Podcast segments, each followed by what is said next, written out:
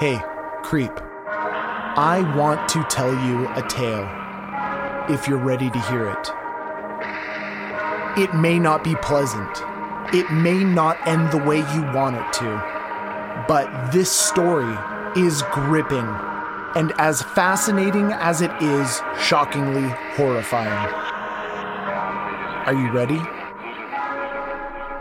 My name's Cole, and you're listening to Tales. It's late at night and you're bored. You have nothing to do.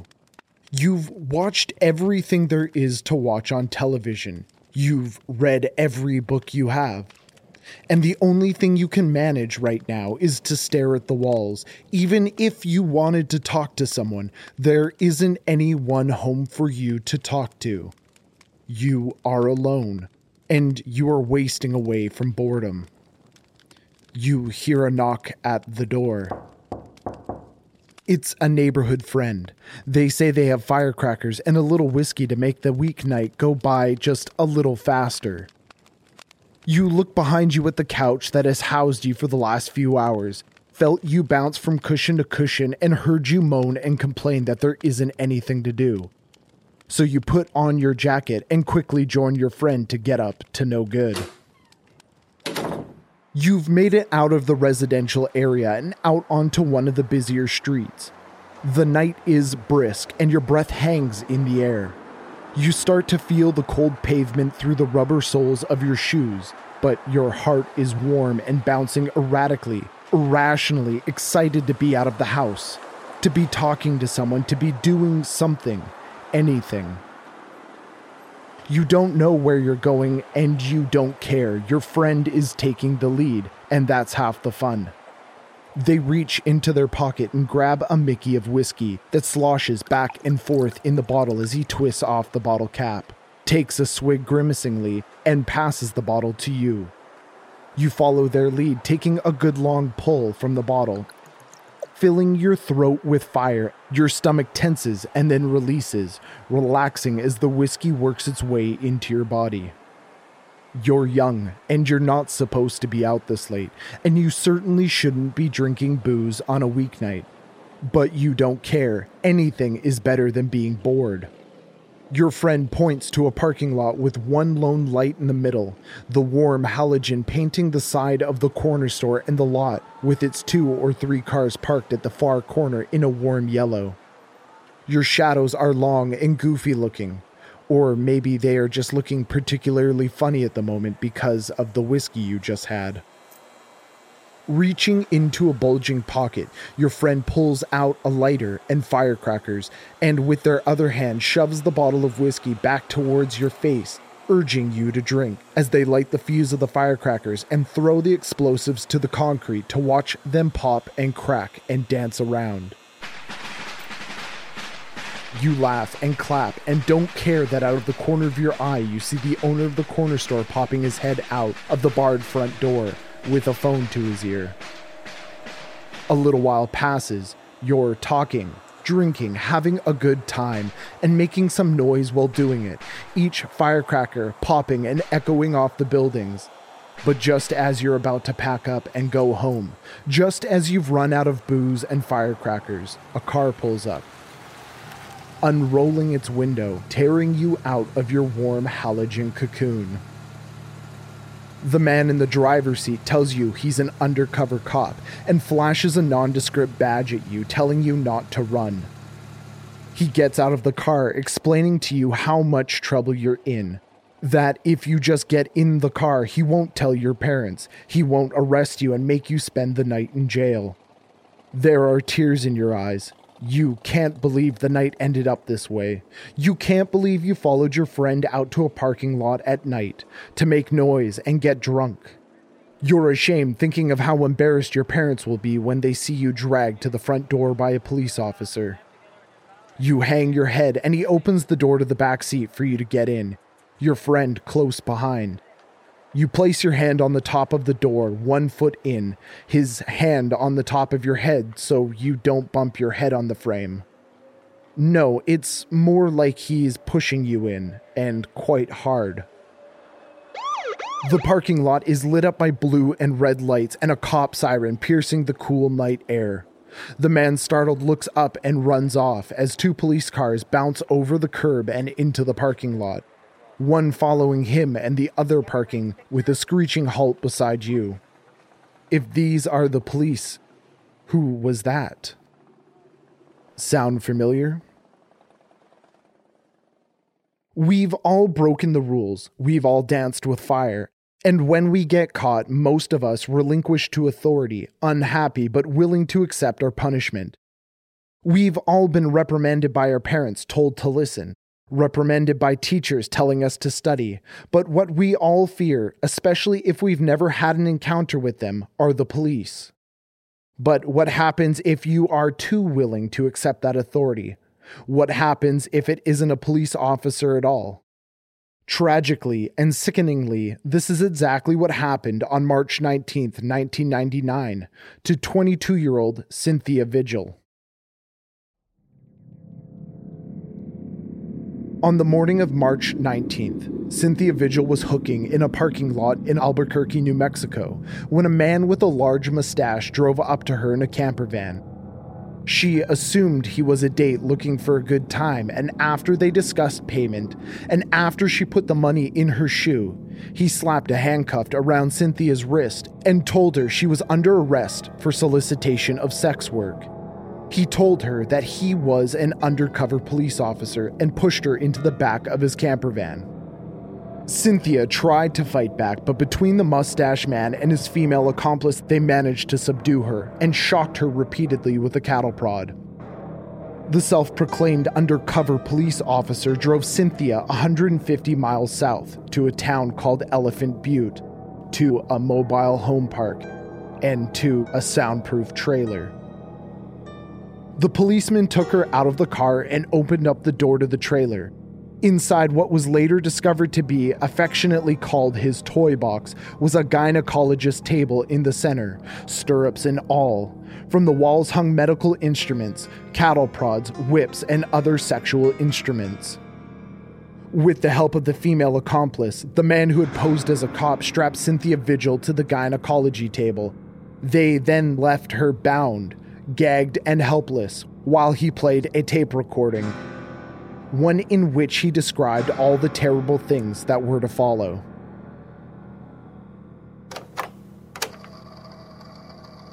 Hello there. Are you comfortable right now? I doubt it. Wrists and ankles chained, gagged, probably blindfolded. You are disoriented and scared too, I would imagine. Perfectly normal under the circumstances. For a little while at least, you need to get it together and listen to this tape. It is very relevant to your situation. I'm going to tell you in detail why you have been kidnapped, what's going to happen to you, and how long you'll be here. I don't know the details of your capture because this tape is being created July 23, 1993 as a general advisory tape for future female victims. The information I'm about to give you is based on my experience dealing with captives over a period of several years. If at a future date there are any major changes in our procedure, the tape will be upgraded. Now you are obviously here against your will, totally helpless. Don't know where you're at, don't know what's going to happen to you. You're very scared or very pissed off. I'm sure that you've already tried to get your wrists and ankles loose. And no, you can't. Now you're just waiting to see what's gonna happen next. You probably think you're going to be raped, and you're sure right about that. Our primary interest is in what you've got between your legs. You'll be raped thoroughly and repeatedly in every hole you've got. Because basically, you've been snatched and brought here for us to train and use as a sex slave. Sound kinda far out? My lady friend and I have been keeping sex slaves for years. We both have kinky hang-ups involving rape, dungeon games, etc. We found that it's extremely convenient to keep one or two female captives available constantly to satisfy our particular needs. We are very selective when we snatch a girl to use for these purposes. It goes without saying that you have a fine body and you're probably young, maybe very young. Because for our purpose, we prefer to snatch girls in the early to mid-teens, sexually developed but still small-bodied, scared, and easy to handle. Easy to train.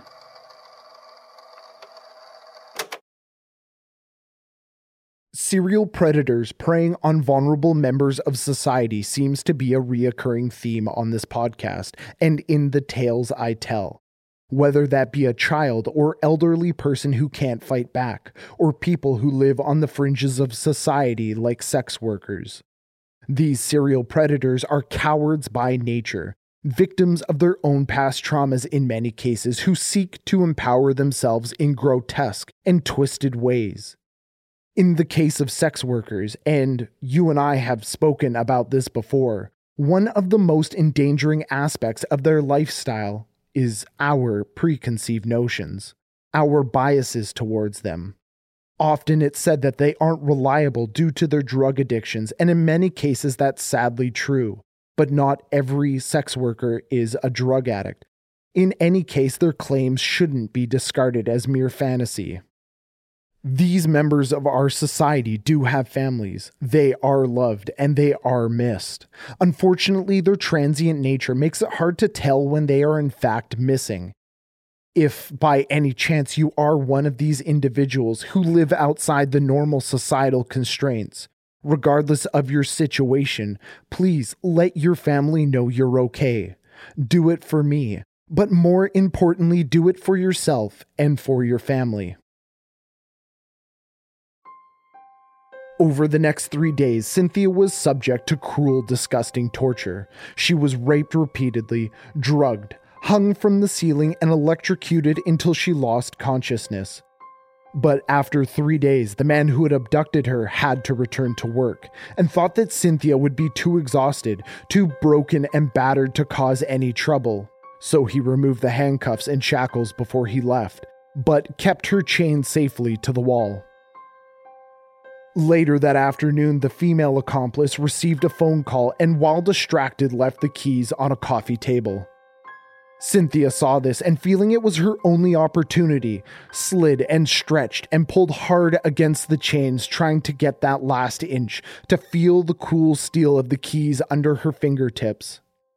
It was then that the female accomplice returned and saw what Cynthia was doing, seeing her reaching for the keys and grasping them. The woman wrestled Cynthia, trying to grab the keys back. The woman grabbed a lamp and then struck Cynthia with it. But in amongst the fighting and wrestling, Cynthia Vigil had grabbed the phone and dialed 911 and connected, but unable to communicate with the operator as the woman grabbed the phone from her and hung up. Cynthia used the distraction of the telephone and grabbed a nearby ice pick and slashed the woman across the face before finally unlocking herself and running.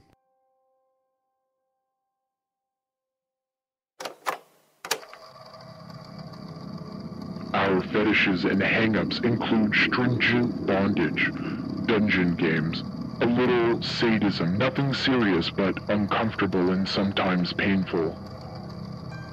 Just a few little hangups that we like to use when we're getting off. if you're a real young teeny bopper and ignorant about fetishes and deviations, you're about to get an enlightening crash course in sex. Who knows, you might like some of it, it happens occasionally. If we want to take the time and trouble even under these conditions, most women can be brought to orgasm. Now, I've already told you that you're going to be here a month or two, or maybe three if you keep us turned on. If it was up to my lady, we'd keep you indefinitely. She says it's just as much fun and less risky, but personally, I like variety. A fresh girl now and then to play with, we take four or five different girls each year depending on our urges and sometimes accidental encounters. Basically, I guess we are like predators. We're always looking.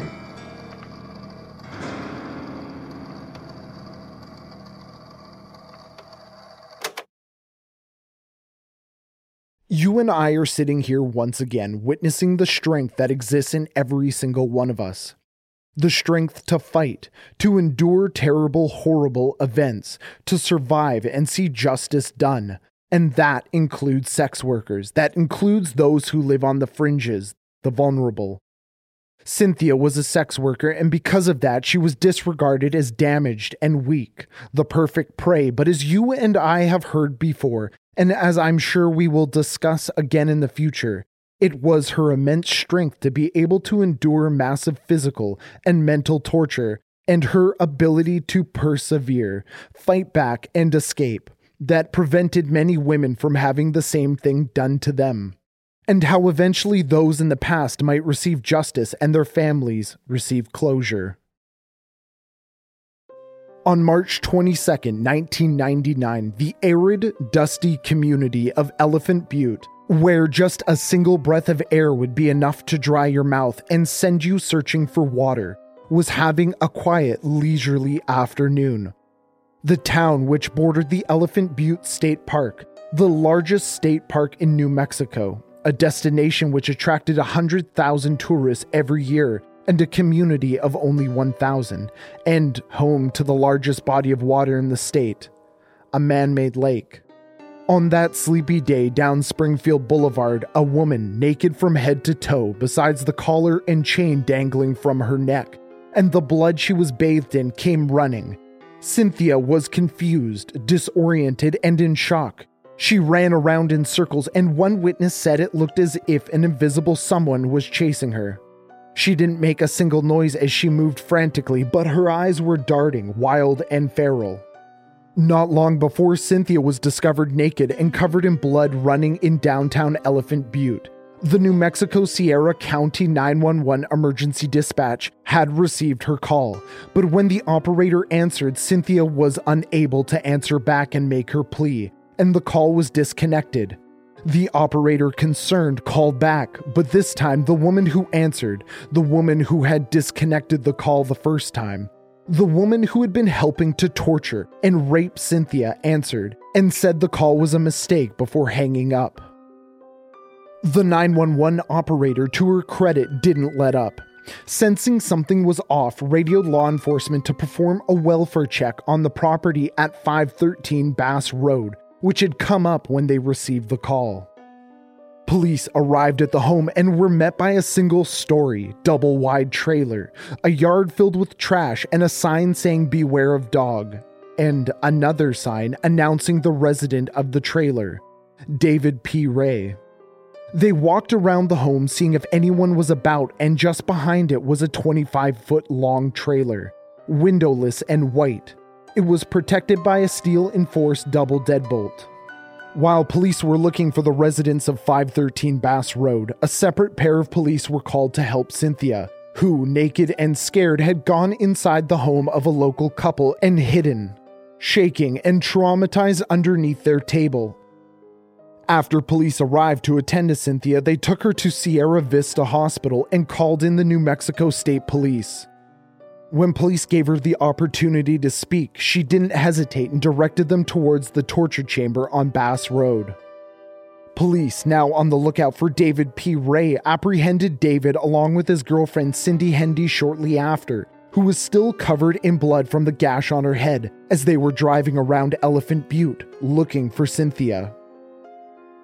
David Ray Parker had been a resident of the mobile home community where Cynthia had been held captive since 1993, in a town just across from Elephant Butte called Hot Springs Landing, and worked as an armed state park officer and mechanic. The quiet lifestyle and laid back atmosphere of the town he resided in, that he had moved to for, that of Elephant Butte, shifted suddenly and dramatically the moment police stepped inside David's home.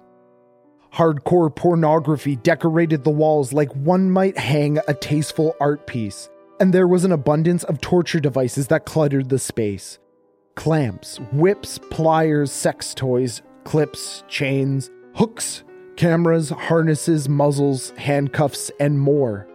There was surgical equipment like scalpels and homemade devices littered amongst it all, and a box leaning against a nearby wall that looked an awful lot like a coffin. Police tried and failed to get into the large semi trailer behind the mobile home and eventually resorted to calling a locksmith. And inside, investigators found Ray's own personal kingdom of sexual torture and pain, full of contraptions and devices all rigged up by himself. What they found inside David Ray's home paled in comparison to the contents of that trailer. There was a video camera placed in the corner pointed at the gynecological table to record the torture sessions. And everywhere, littering the semi trailer, were drawings of Ray's twisted sexual fantasies and photographs of him performing the evil acts. There was a lockbox meant to be placed around his victim's head. There were spiked dildos and syringes, and on the wall in bold red lettering, on a white sign, were the words Satan's Den. Thanks to Cynthia Vigil's escape, police were now pouring through the mountain of evil which was David Ray's past. Investigators discovered a video from 1996 that depicted the torture of another victim. Police publicized the ankle tattoo of the victim, and the woman was identified as Kelly Garrett, who had once been a friend of Ray's daughter, Glenda. When questioned, Garrett told police that on July 24, 1996, she'd gotten in a fight with her husband and hit the bars to blow off steam, meeting up with Glenda at Blue Water Saloon, just five miles south of Elephant Butte. That night, Glenda Ray drugged her drink, took her home to her father's trailer, and she was tortured for two days before Ray dumped her, Except when she returned, her husband accused her of cheating the two days she had been missing, and no one believed her. Her story was just too crazy. But what I find crazier and harder to believe than her story is what happened when Angelica Montano came forward with her story after the arrest of David Ray was publicized on national television. On February 21, 1999, Angelica Montano was hitchhiking along Interstate Highway 25 when an off duty sheriff's deputy driving north came across her outside of a town called Truth or Consequences, ironically enough. The off duty deputy pulled over for Angelica, offering her a ride. She was headed to Albuquerque, roughly two hours away. Angelica, most likely in shock from her ordeal, began divulging what had just happened to her to the officer, going into detail about the kidnapping, the rape, and torture at the hands of David Parker and his girlfriend and accomplice, Cindy Hendy. She continued to tell the officer that her captive set her free on the condition that she tell no one what happened to her and just let her loose on the side of the road. Skeptical of the tale, he offered to take her to the police station, but she refused, and already skeptical, the officer didn't push any further into the matter. David Ray faced three separate trials, one for each of the identified victims. His first trial was for his crimes against Cynthia, and it ended in a mistrial, but when retried, Ray was convicted on all 12 counts he had been charged with. In the second trial, David Ray made a deal with the prosecutors to keep his daughter out of prison for her role in drugging and luring victims back to him. And under a plea deal, he was given 223 years in jail. Glenda Ray, his daughter, for her part as an accomplice in his heinous crimes, only received two and a half years in prison and five years probation for drugging and collecting her father's victims. Angelica Montano died sadly before she was able to receive justice for what was done to her. One last note before we get to the end of this tale. There is one more detail I feel I need to bring to light. During the trials, a man named Dennis Yancey was also questioned for his role in the kidnapping, rape, and torture of these women. Dennis Yancey confessed to strangling Marie Parker, his ex girlfriend. David Ray had kidnapped Marie and tortured her before ordering Yancey to murder her, which Yancey did by strangulation. Her body was never found, but Dennis Yancey was convicted of second degree murder and conspiracy to commit first degree murder.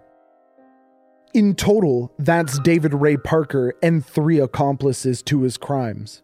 And sadly, the justice served to David Parker was short lived, as he died in prison from a heart attack in 2002, less than a year after his conviction.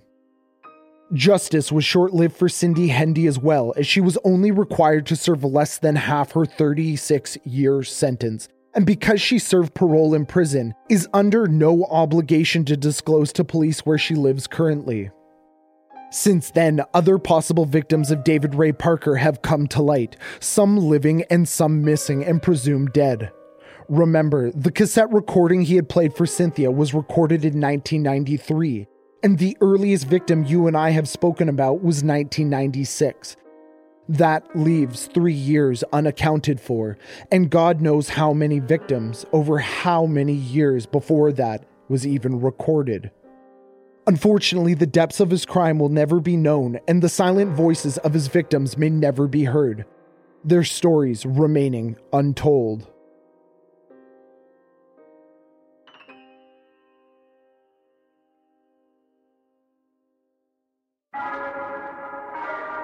So, Creep, that brings us to the end of our tale. If you enjoyed today's story, please leave a five star review on Apple Podcasts or wherever you listen to podcasts. They are so incredibly important in increasing the audience and getting these stories out. And more importantly, every single five star review gets me one step closer to getting out of my mother's basement. You can also follow us on Instagram, Twitter, and Facebook all at Tales by Cole. This episode was written and narrated by myself, Cole Weavers, and production and editing by Matt Black. And remember, creeps, take care of one another, stay safe, and don't forget to lock the door.